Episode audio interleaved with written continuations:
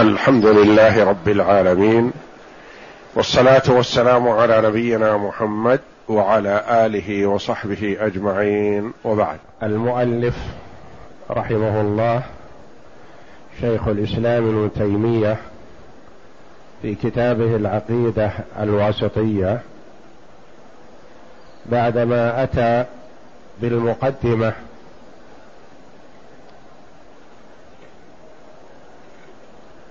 قال رحمه الله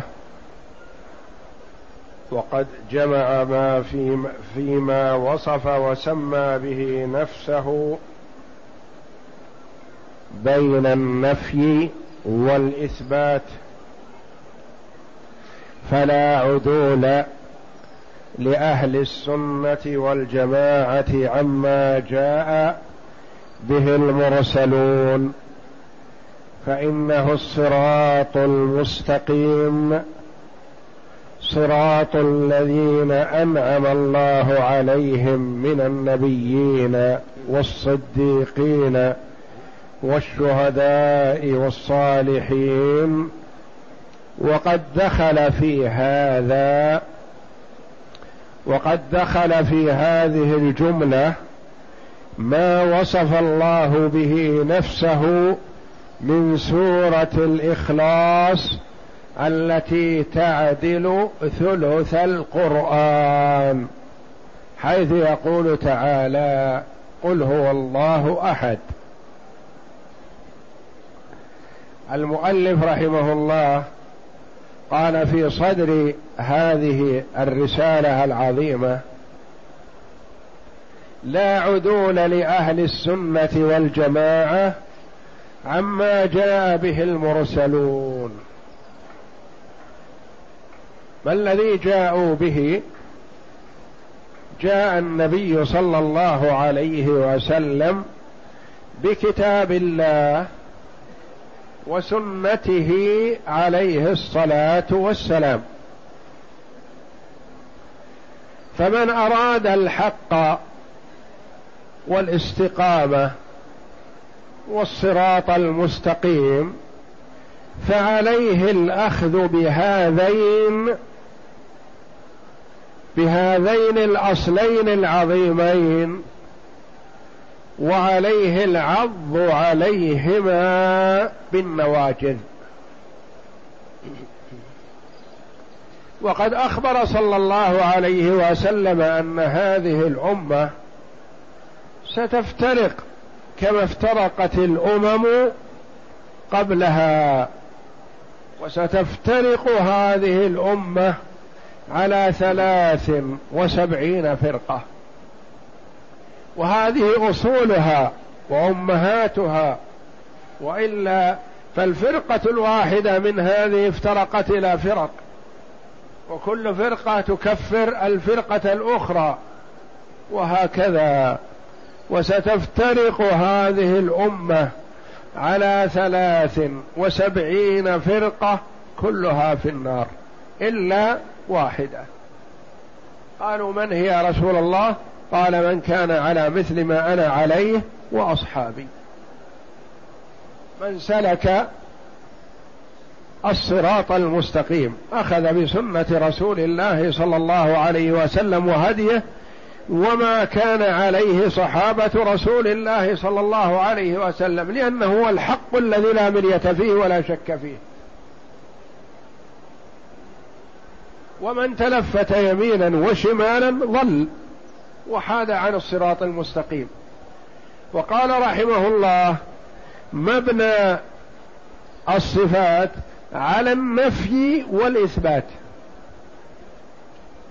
ما يتم النفي وحده ولا يستقيم الإثبات وحده وإنما لابد من الاثنين. وجمع الله هذا في سورة الإخلاص التي تعدل ثلث القرآن. قل هو الله أحد. الله الصمد. هذا إثبات. لم يلد ولم يولد ولم يكن له كفوا أحد النفي. إثبات صفات الكمال ونفي صفات النقص والعيب. ثم سرد المؤلف رحمه الله الآيات التي استدل بها على إثبات الصفات. وأتى على كل صفة من صفات الباري جل وعلا بعدد من الآيات. ما ورد ما ورد أحاديث. أحب أن يسرد الآيات وحدها رحمه الله.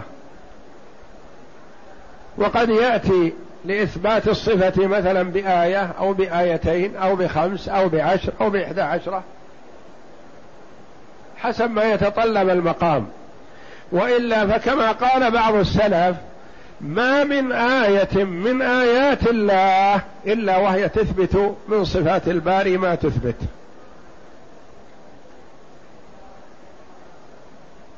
كل آية من كتاب الله تثبت. كيف هذا؟ الآية كلمة من كلام الله جل وعلا تثبت صفة الكلام لله تبارك وتعالى مع ما تثبته من الصفات الأخرى.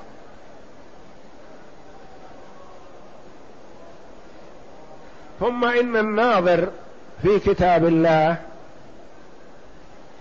لا يخلو. إن كان ملتمسا للحق طالبا له فالله يوفقه له ويجده. وإن كان يريد غير ذلك في رأسه في دماغه في فكره شيء يحب أن يستدل عليه بشيء من القرآن سواء كان هذا الذي في فكره حقا أو باطل فهو يلوي الآيات ويحرفها ولو استطاع زاد فيها أو نقص لكنه لا يستطيع والحمد لله. فهذا والعياذ بالله ما يزيده القرآن إلا ضلال. لأنه يلعب في القرآن فيضل اضل مما كان عليه من قبل. كما جاء إلى أحد القراء قائلا له أريد منك أن تقرأ وكلم الله موسى تكليما. قال وهل هذا الحكم الشرعي الذي أورده الله جل وعلا بكتابه. ينتهي ويبطل بحركة أضعها أنا أو أنت على لفظ الجلالة. هب أني طاوعتك وقرأت وكلم الله الأصل القراءة الصحيحة وكلم الله موسى تكليما. قال اقرأها وكلم الله موسى. يعني يكون موسى هو الفاعل الذي كلم والله جل وعلا مستمع لكلام موسى. قال هب أني أطعتك. هل هذا الحكم ينتهي؟ ماذا نقول؟ وكلمه ربه. كيف نحرفها؟ لا حرفنا هذه الآية كيف نحرف الآية التي غيرها؟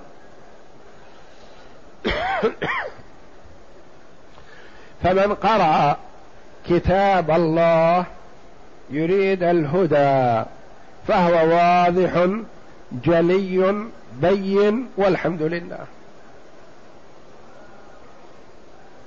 ويزيد المؤمن إيمانا. ومن قرأ كتاب الله يريد الاحتجاج على باطله لم يزده القرآن إلا ضلالا والعياذ بالله. وانحرافا عن الصراط المستقيم وبعدا عن الحق. فهذه الآيات التي أوردها المؤلف رحمه الله من أول الكتاب إلى ما وقفنا عليه في الأسبوع الماضي كلها آيات تدل على إثبات صفات الباري جل وعلا. ثم سيورد بعدها رحمه الله الأحاديث الواردة في إثبات صفات الباري جل وعلا. ومن أراد الحق فهذا هو بين واضح بحمد الله. ومن أراد الباطل والعياذ بالله قد يستدل على باطله بتحريف بعض الآيات وتحميلها ما لم تتحمل لكنه لا يزيد هذا إلا هلاك وكما قال عمر رضي الله عنه اخوف ما أخاف عليكم الأئمة المضلين وجدال المنافق بالقرآن. المنافق إذا جادل بالقرآن والعياذ بالله لأنه لسن وعنده قوة حجة يستطيع أن يصرف يجعل الحق باطل والباطل حق. والنبي صلى الله عليه وسلم حذر الأمة من هذا في قوله إنكم تختصمون إلي. هذا في الحقوق الخاصة. ولعل بعضكم يكون ألحن بحجته من بعض. فمن حكمت له بحق أخيه فلا ياخذه فإنما هي قطعة من نار فليأخذها وليدعها. قد يكون اللسن أقوى الحجة والبيان من صاحب الحق. فيأخذ بلسانه وحجته ما ليس له. أو قد يغلب في المناظرة مثلا صاحب السنة. وهو على باطله والعياذ بالله والقرآن في هذه الحال لا يزيده إلا ضلالا والعياذ بالله. والناس في هذا الباب أهل السنة والجماعة وهم الذين يثبتون لله جل وعلا ما أثبته لنفسه أو أثبته له رسوله صلى الله عليه وسلم من غير تحريف ولا تعطيل ولا تشبيه ولا تمثيل. على حسب ما جاء في الكتاب والسنة على إثباتا حقيقيا لا يتطرق إليه التحريف والتأويل والتعطيل كما لا يتطرق إليه التشبيه والتمثيل على حد قوله جل وعلا ليس كمثله شيء وهو السميع البصير. ومن سلك هذا الطريق نجا وسعد.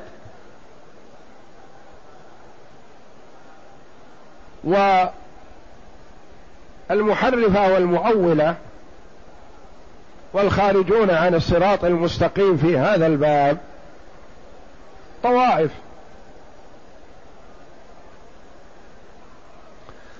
طائفة أثبتت الأسماء والصفات لكنها خرجت عن الصراط المستقيم بالتشبيه.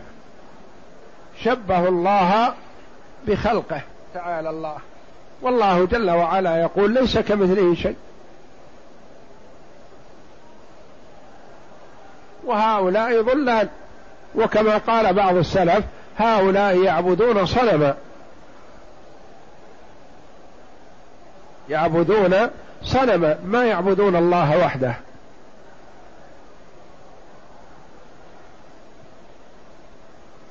الفريق الآخر طوائف. الجهمية نفوا الأسماء والصفات. وأولوها. ما ورد في القرآن مؤول. فهم لا يعترفون لله باسم ولا صفة. تعالى الله. الله جل وعلا يسمي نفسه ويصف نفسه. ثم يأتي الجهمي الشقي ويقول لا لا ما يصير.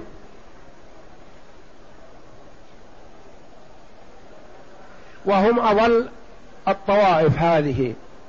الطائفة الأخرى المعتزلة. أثبتوا الأسماء ونفوا الصفات. أثبتوا الأسماء لله جل وعلا لكن قالوا هذه الأسماء ما تتضمن صفة.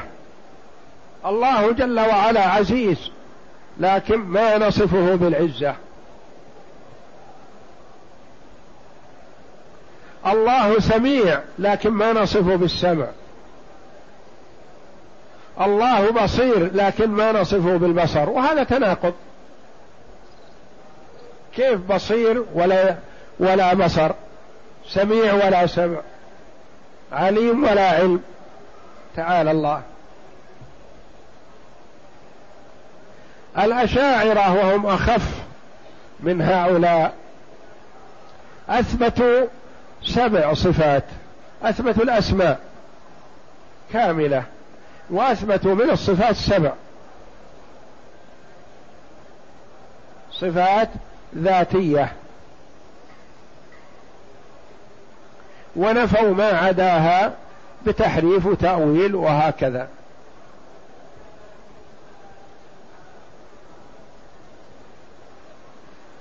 ومن أراد الله جل وعلا به خيرا أخذ بالآيات القرآنية والأحاديث النبوية وآمن بها وصدقها واعتقد معناها ولا يدخل نفسه في الكيفية. الكيفية هذه ما سأل عنها الصحابة رضي الله عنهم. وكما هو يروى عن الإمام مالك رحمه الله في الاستواء. الإيمان الاستواء معلوم والكيف مجهول والإيمان به واجب والسؤال عنه بدعة. ويروى هذا عن أم سلمة أم المؤمنين رضي الله عنها وأرضاها. يعني إذا قيل الرحمن على العرش استوى كل واحد يعرف اللغة العربية يعرف معنى الرحمن على العرش استوى. ويجب عليه أن يؤمن بهذا. كيف استوى؟ تعالى وتقدس ما يسأل عن هذا.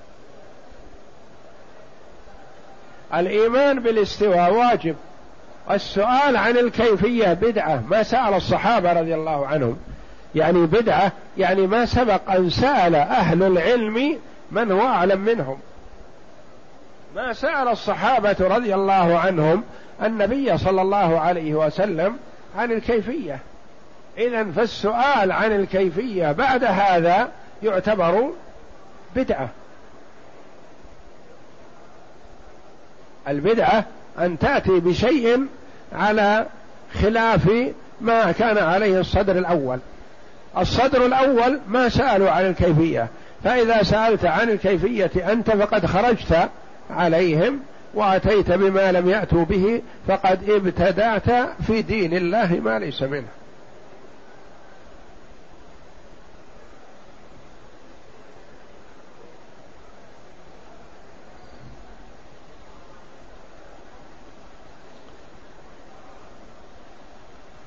وبين يدينا أربعة أصول لا بد من فهمها وتحقيقها تحقيقا شرعيا. اقرأ. بسم الله الرحمن الرحيم. قال المؤلف رحمه الله تعالى مباحث عامة حول آيات الصفات.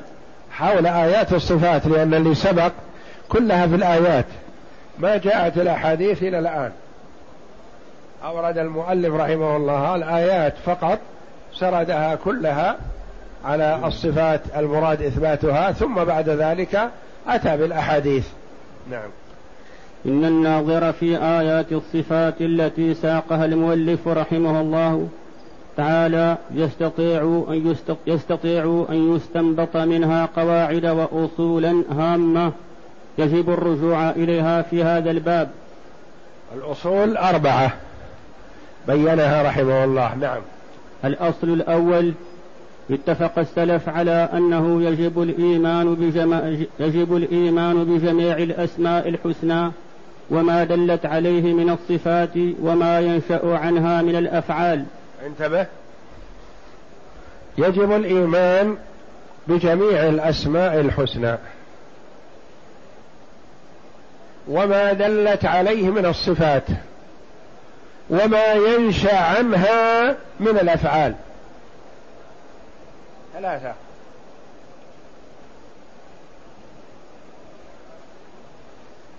الأسماء الحسنى.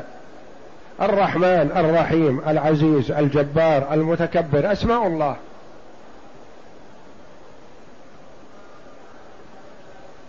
وما دلت عليه من الصفات لأن الاسم دل على صفة.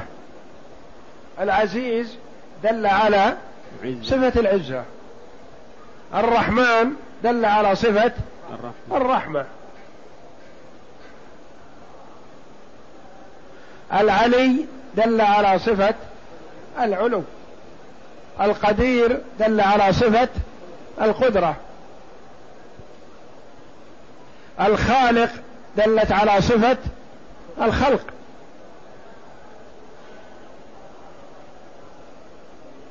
وما ينشأ عنها من الأفعال. ما ينشأ عنها من الأفعال. إيجاد هذه الأشياء الله جل وعلا موصوف بأنه القدير. مسمى بأنه القدير وموصوف بالقدرة. وإيجاد هذه الأشياء ناشئ عن هذه الصفة القدرة بقدرته جل وعلا أوجد الأشياء. هو الخالق. تضمنت تضمن اسمه جل وعلا الخالق بأنه يخلق. هذه خلق. خالق يخلق. موصوف بالخلق. ما الذي ينشأ عن هذه الصفة؟ إيجاد هذه المخلوقات. خلقها فهو جل وعلا. له الاسم وموصوف بما دلت على بما دل عليه الاسم من الصفة وما دل عليه وما دلت عليه الصفة من الفعل. فعل الشيء.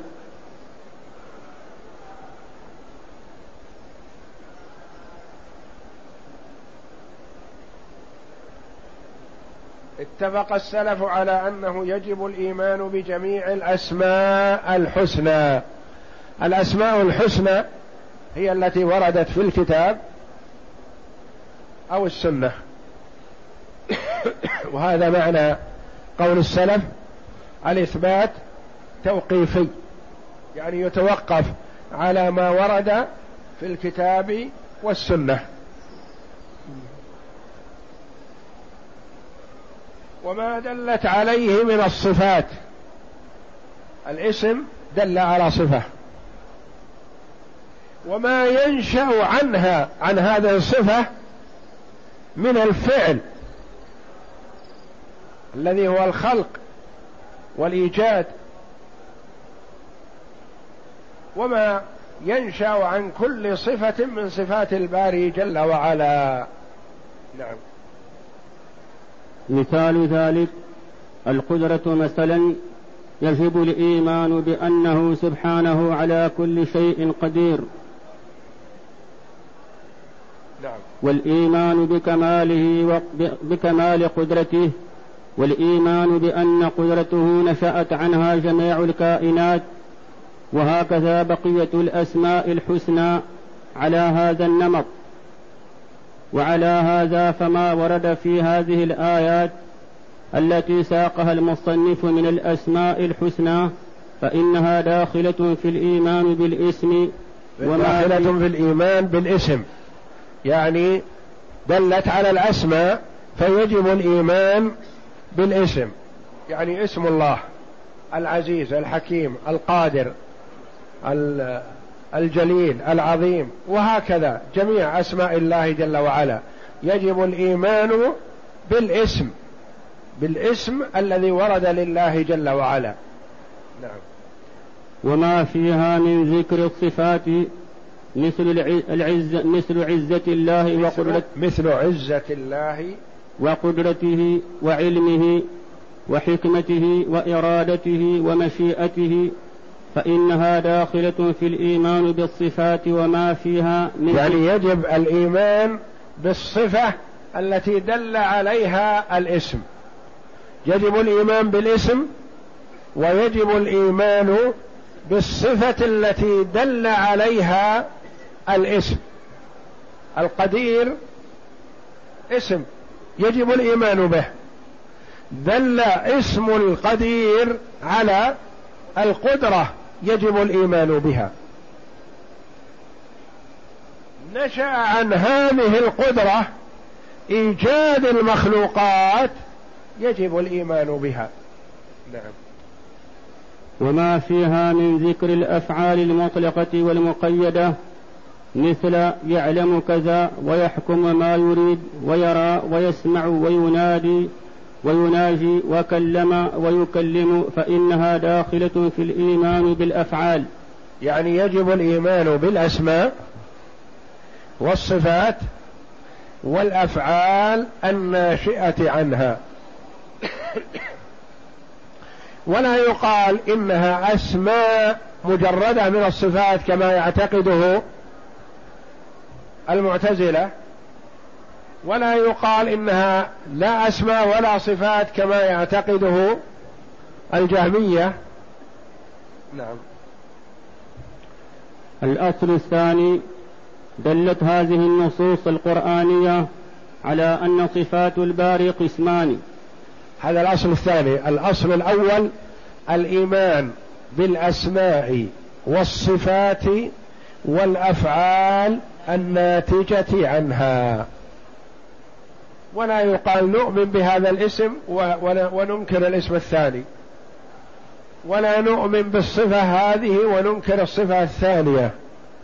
ولا نصدق بالفعل هذا وننكر الفعل الثاني. لا. يجب الإيمان بالأسماء والصفات والأفعال الناتجة عنها. الأصل الثاني مما دلت عليه هذه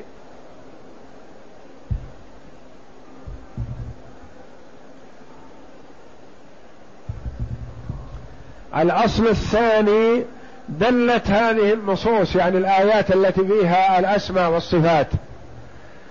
القرآنية على أن صفات الباري قسمان.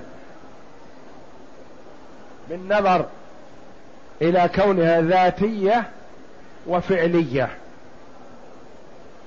صفات الباري جل وعلا قسمان.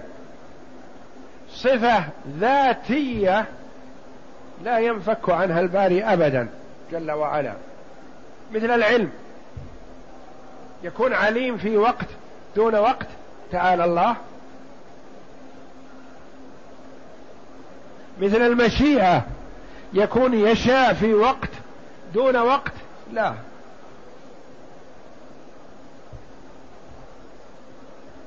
القدرة. يكون قادر في وقت دون وقت. لا. سميع في وقت دون وقت.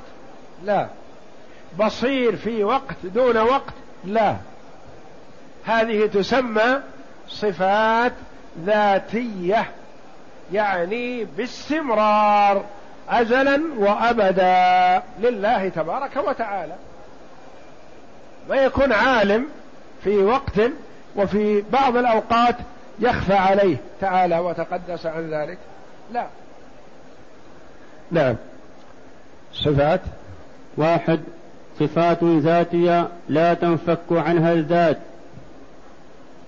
بل هي لازمة لها أزلا وأبدا ولا تتعلق بها مشيئته تعالى وقدرته وذلك كصفات الحياة والعلم والقدرة والقوة والعزة والملك والعظمة والكبرياء والمجد والجلال إلى آخرها.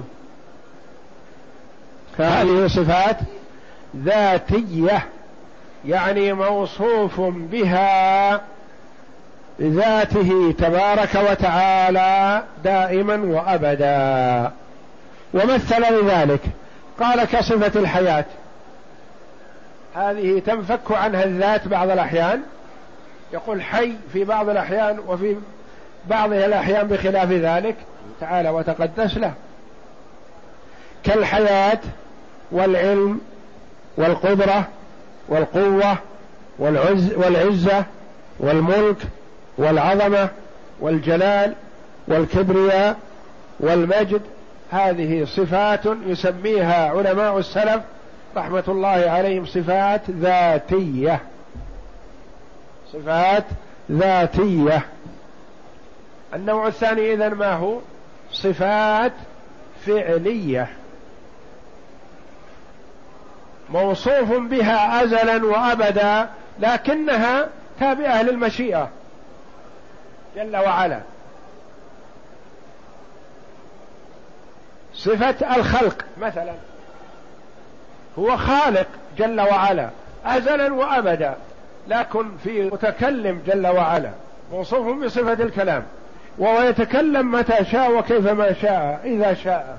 لكن هل الكلام مستمر من هذه الصفة دائما وأبدا ما في سكوت؟ تعالى الله. لا ما يصير. هذه صفات سمى فعلية يعني متصف بها جل وعلا لكن اتصافه بها ووجودها تابع لمشيئته سبحانه وتعالى. إذا شاء تكلم وإذا شاء لم يتكلم تعالى وتقدس. مثل الغضب وصفة لله جل وعلا لكن دائما وأبدا بهذه الصفة تعالى وتقدس لا. وهكذا جميع الصفات. هذا التقسيم يقال تقسيم صفات ذاتية وصفات فعلية. يعني آثارها تتجدد توجد ولا توجد. بخلاف العلم فهي لا يقال إنه يعلم اليوم ولا يعلم غدا. لا. أما الغضب نعم. فيغضب جل وعلا ولا يغضب. يرضى عن عبده ويسخط عنه. يعني صفات فعلية. نعم. ثانيا صفات فعلية تتعلق بها مشيئته وقدرته كل وقت. مشيئته. مشيئته وقدرته كل وقت وآن وتحدث بمشيئته وقدرته آحاد تلك الصفات من الأفعال وإن كان هو لم يزل موصوفا بها بمعنى أن نوعها قديم وأفرادها حادثة. يعني موصوف بها أزلا. ما يقال إنه كان في الأزل ما يتكلم ثم صار يتكلم تعالى وتقدس. ولا يقال إنه ما كان يرحم ثم صار يرحم. ما كان يغضب ثم صار يغضب تعالى وتقدس لا هو موصوف بالصفة أزلا. لكن وجود هذه هذا الفعل من الصفة هذا تحت مشيئته. إذا شاء جل وعلا رضي عن عبده وإذا شاء جل وعلا غضب عليه. إذا شاء جل وعلا تكلم وإذا شاء جل وعلا لم يتكلم. هذه أفعال تابعة لمشيئته وتسمى صفات فعلية. نعم. فهو سبحانه لم يزل فعالا لما, لما يريد ولم يزل ولا يزال يقول ويتكلم ويخلق ويدبر الأمور وأفعاله تقع شيئا فشيئا تبعا لحكمته وإرادته. فعلى المؤمن الإيمان بكل, بكل ما نسبه الله لنفسه من الأفعال المتعلقة بذاته كالاستواء على العرش والمجيء والإتيان والنزول إلى السماء الدنيا والضحك والرضا والغضب والكراهية والمحبة والمتعلقة كالاستواء. الاستواء صفة فعلية والمجيء والإتيان والنزول. ينزل ربنا حين يبقى ثلث الليل الآخر إلى سماء الدنيا فينادي هل من سائل هل من مستغفر هل من تائب. ولا يقال إنه جل وعلا باستمرار في حال نزول تعالى وتقدس لا. ينزل إذا شاء جل وعلا. يجيء إذا شاء يأتي إذا شاء جل وعلا. ولا يقال إنه وجدت له هذه الصفة بعد أن كانت معدومة لا. يفرق بين هذا وهذا. يعني الصفة ليست بحادثة لأن الله جل وعلا منزه عن الحوادث. ولا يقال إن الصفة ذاتية مستمرة دائما وابدا. ينزل ربنا مثلا متى؟ حين يبقى ثلث الليل الآخر. وعقولنا لا تحيط بكيفية هذه الصفة. لأنه قد يقول ثلث الليل الآخر في مكة غير ثلث الليل الآخر في الشام غير ثلث الليل الآخر في العراق غير ثلث الليل الآخر في خراسان وهكذا. لا هذه يجب علينا الإيمان بها وأما كيفيتها فالله جل وعلا أعلم بها. ولا تحيط بها عقولنا ولا نطبق عليها مثلا مجيء زيد أو عمرو تعالى وتقدس. يقول إذا جاء مثلا في وقت كذا يكون منعدم في المكان الفلاني. لا صفات الباري جل وعلا ما نشغل أفكارنا فيها في كيفيتها أما معناها فهو واضح. المعنى ينزل ربنا حين يبقى ثلث الليل الآخر. نؤمن بهذا ونعرف معناه.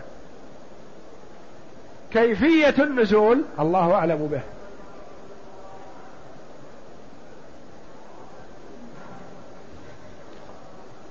والنزول إلى السماء الدنيا والضحك والرضا والغضب والكراهية والمحبة المتعلقة والمتعلقة بخلقه كالخلق والرزق. في هنا كان في واو ساقطة في بعض النسخ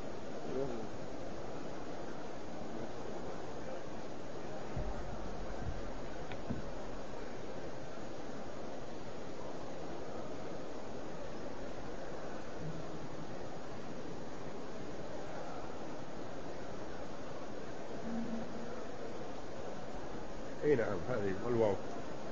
النسخة الصغيرة هذه والمتعلقة بخلقه والمتعلقة بعد كلمة المحبة مو النسخة الصغيرة بعد كلمة المحبة يضع واو والمتعلقة.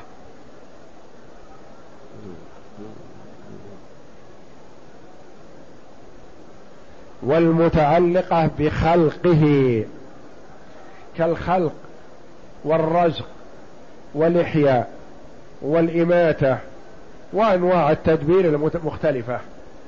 هذه الصفات الفعلية هذه تابعة لمشيئة الله جل وعلا. تابعة للمشيئة وهو موصوف بها جل وعلا. ما تجددت لكن آثارها تتجدد. ليس دائما في نزول وليس دائما في ضحك.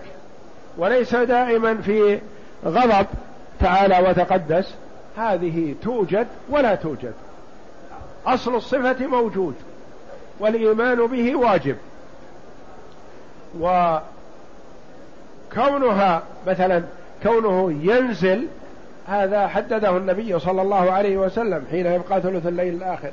يضحك ربنا مثلا نؤمن بهذا وليس معنى هذا أنه دائما بهذه الصفة تعالى وتقدس؟ لا. نعم. رد الكلام هذا. متعلقة بذاته. والمتعلقة بخلقه كالخلق والرزق والإحياء والإماتة وأنواع التدبير المختلف. فعلى المؤمن الإيمان بكل ما نسبه الله لنفسه. فعلى المؤمن الإيمان بكل ما نسبه الله لنفسه من الأفعال المتعلقة ولا يليق بالعاقل أن ينسب الله جل وعلا لنفسه شيئا ما ثم ينكره. كأنه يجعل نفسه أعلم من الله بالله تعالى وتقدس يصف نفسه بصفة ثم نقول لا لا لا ما يصير. هذا جهل. ولذا قال فعلى المؤمن الإيمان بكل ما نسبه الله لنفسه. نعم. فعلى المؤمن الإيمان بكل ما نسبه الله لنفسه من الأفعال المتعلقة بذاته كالاستواء على العرش والمجيء والإتيان والنزول إلى السماء الدنيا والضحك والرضا والغضب والكراهية والمحبة والمتعلقة بخلقه ك بخلقه بخلقه كالخلق والرزق والإحياء والإماتة وأنواع التدبير المختلفة. هذا هو الأصل. الثاني أن الصفات منها صفات ذاتية ومنها صفات فعلية. ونفرق بينها. صفات ذاتية مثل العلم. هذا هذه الصفة ما تنفك عنها ذات الباري جل وعلا. الصفات الفعلية مثل الضحك. يعني نقول ما يم تنفك هذه الصفة عن عن ذات الباري جل وعلا؟ لا. الغضب. يعني دائما وأبدا في هذه الحال تعالى وتقدس لا وإنما هذه صفات فعلية موصوف بها وهي توجد إذا شاء جل وعلا ذلك. ويكون الغضب أحيانا ويكون الرضا أحيانا جل وعلا.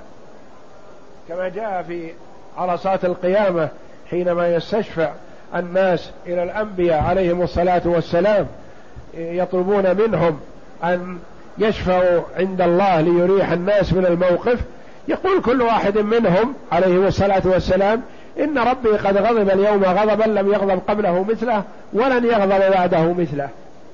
ويعتذر عن الشفاعة حتى يصلوا إلى محمد صلى الله عليه وسلم فيقول أنا لها. فالغضب هو موصوف جل وعلا بالغضب كما أنه موصوف بالرضا ويكون الغضب إذا شاء جل وعلا ويكون الرضا إذا شاء جل وعلا. علينا أن نفرق بين الاثنين. والفرق واضح والحمد لله. يعني العلم والغضب العلم والرضا. العلم ما تنفك عنه الذات ابدا. الحياة صفة ثابتة دائما وابدا. ازلا وابدا. ازلا يعني في القديم ابدا في الاستمرار. الرضا لا غير هذا. الغضب الضحك النزول المجيء الإتيان ما ورد في القرآن من صفاته تعالى الفعلية. نعم. الأصل الثالث. الأصل الثالث إثبات تفرد الرب جل شأنه بكل صفة صفة كمال وأنه ليس له شريك أو مثيل في شيء منها. الأصل الثالث إثبات تفرد الرب جل شأنه بكل صفة كمال. صفات الكمال من جميع الوجوه لله وحده.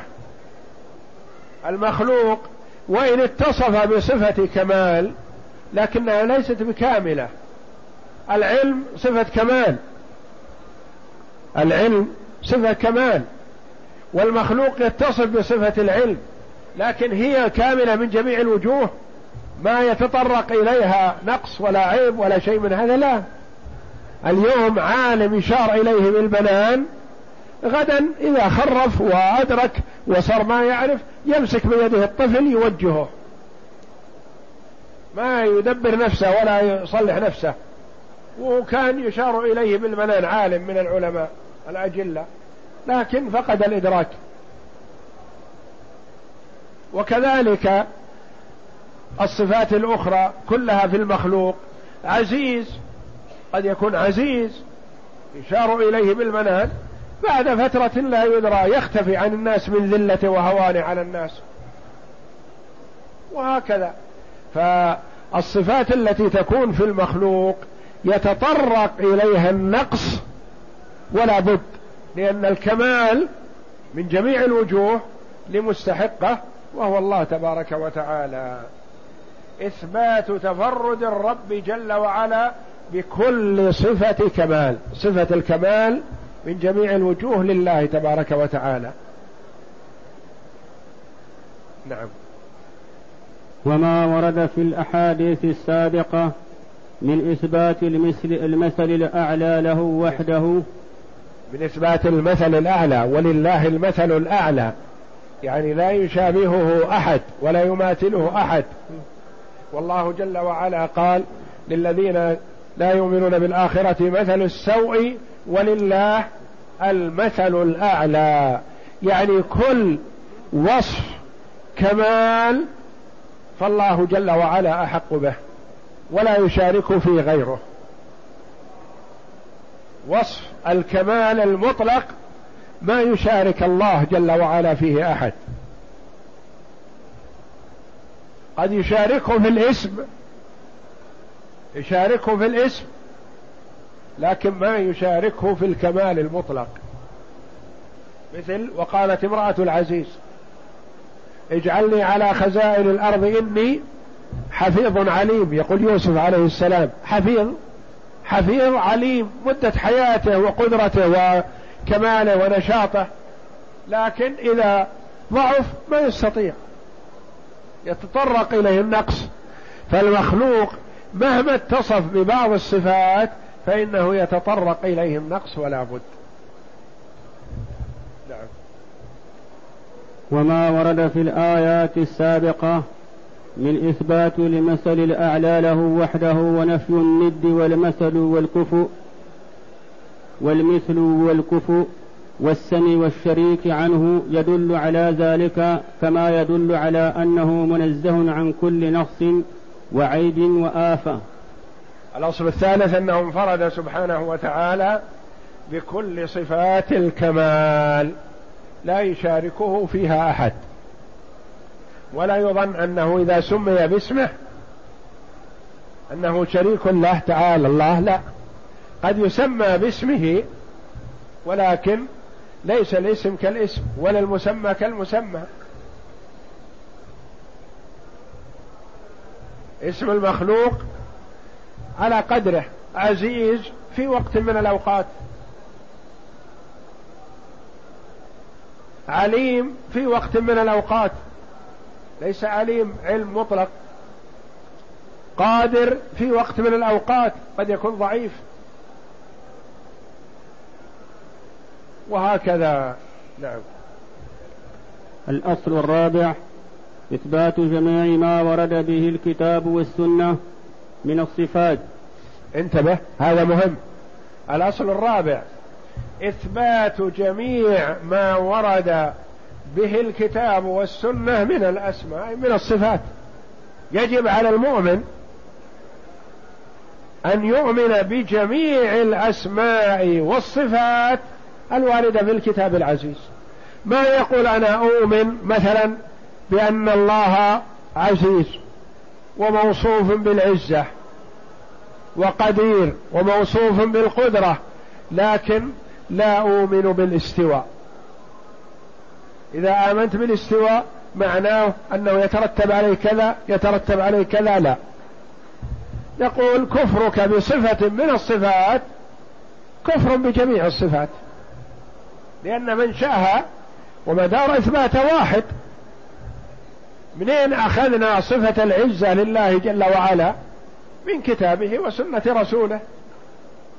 من أين أخذنا إثبات الاستواء لله تبارك وتعالى؟ من كتابه وسنة رسوله. إذا أخذنا بالعقل وتركنا الكتاب والسنة ضللنا. يقول القدرة دل عليها العقل والاستواء لا العقل ما يثبته. ننفيه نقول اتخذنا معبودنا هوانا وعقولنا. لا. فالمؤمن إمامه وقدوته الكتاب والسنة. أدركه بعقله يحمد الله ويشكره. ما أدركه بعقله؟ يقول سمعنا وأطعنا آمنا بالله وبما جاء عن الله على مراد الله.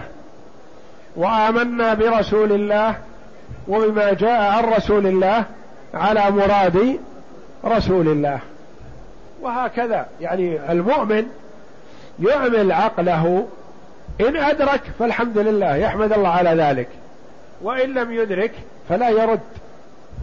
لا يحكم عقله على الكتاب والسنة وإنما يحكم الكتاب والسنة على عقله. إن العقل أدرك ما في الكتاب والسنة فتلك نعمة وإن لم يدرك فالمهيمن هو الكتاب والسنة.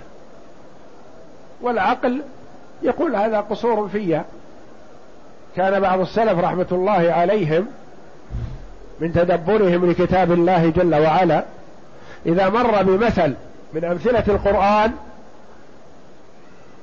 فلم يفهمه بكى. لما؟ قال ما فهمت المثل هذا.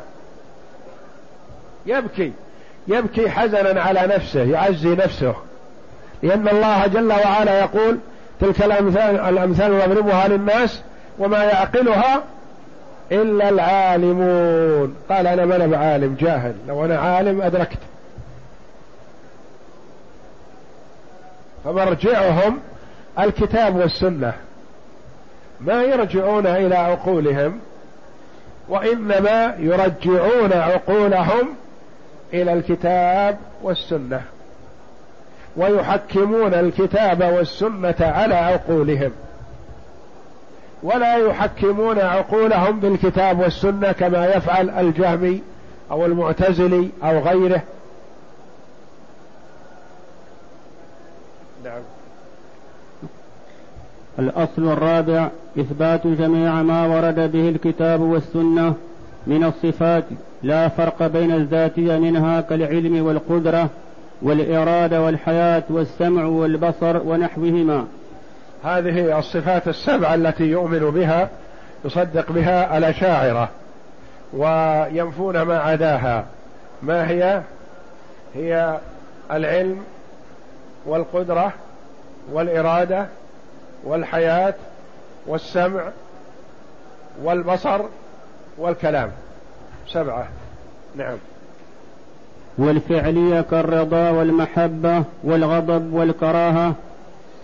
والفعلية هذه من الصفات الفعلية.